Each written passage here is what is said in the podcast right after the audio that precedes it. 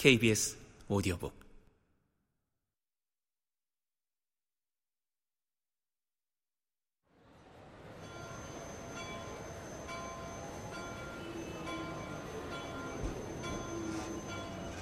브로드웨이로 걸어가 전차를 탄 나는 호텔에서 북쪽으로 세 블록 떨어진 곳에서 내렸다.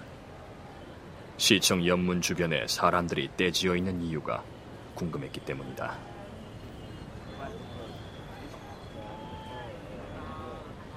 사내들 3, 40명과 여인네 몇 명이 보도에 몰려서서 경찰서라고 써 있는 문을 바라보고 있었다.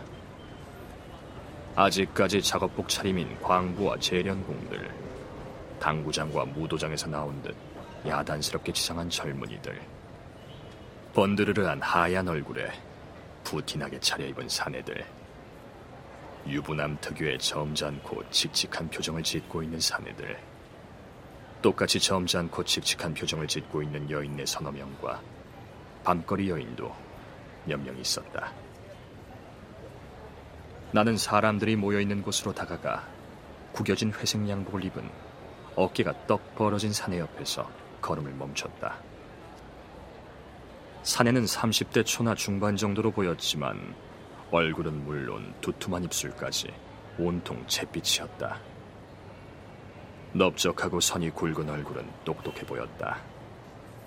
사내의 모습에서 유일하게 생기 있어 보이는 부분은 회색 플란넬 셔츠 위에 꽃처럼 피어 있는 빨간색 나비 넥타이 뿐이었다.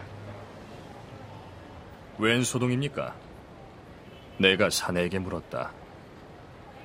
사내는 대답 대신 먼저 나를 유심히 살펴보았다.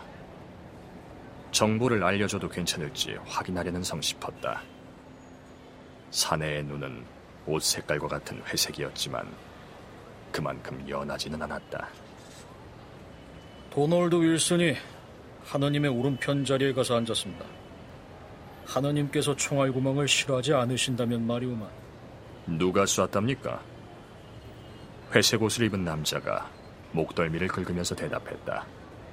누구든 총진 놈이 쐈겠죠? 내가 바란 것은 정확한 정보였지. 재치 있는 말이 아니었다.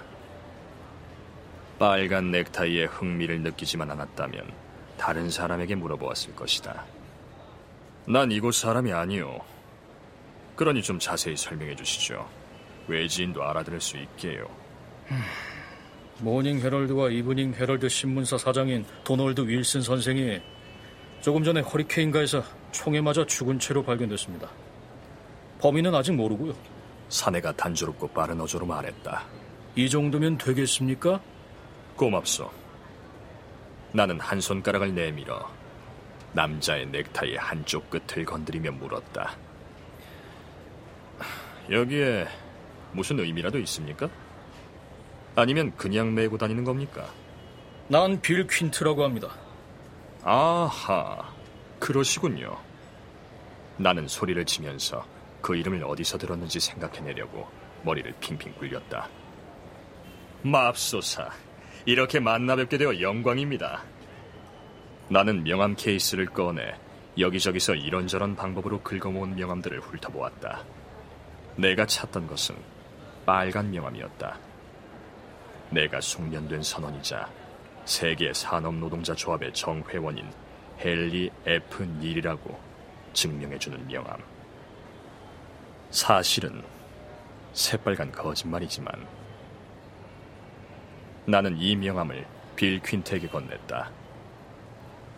그는 명함을 앞뒤로 유심히 살펴보고 나서 내게 돌려준 뒤 모자부터 신발까지 의심스러운 눈초리로 꼼꼼히 나를 훑어보았다.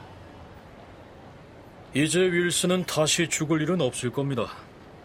빌 퀸트가 말을 끊었다가 불쑥 물었다. 어느 쪽으로 가시는지? 아무 데든 상관 있나요?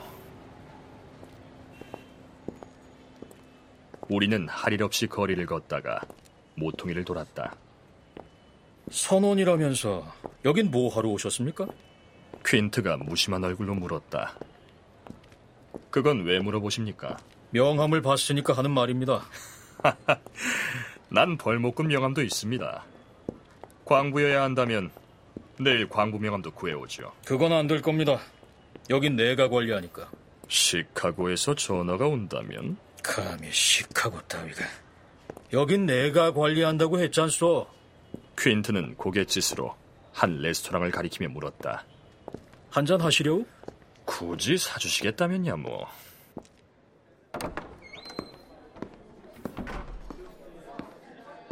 레스토랑으로 들어간 우리는 계단을 올라가 길쭉한 바와 테이블이 한 줄로 놓인 좁은 방으로 들어갔다. 빌 퀸트는 테이블과 바에 앉아 있는 몇몇 남녀에게 고개를 끄덕이며 안녕하신가 하고 인사한 뒤 바 반대쪽 벽에 나란히 늘어선 녹색 커튼으로 가려진 칸막이 방으로 나를 이끌었다. 우리는 두 시간 동안 위스키를 마시면서 이야기했다. 회색 옷을 입은 남자는 내가 건넨 명함을 고지곳대로 믿으려 하지 않았다. 어떤 명함을 들이대도 마찬가지였다. 내가 성실한 조합원으로 보이지 않았던 모양이다.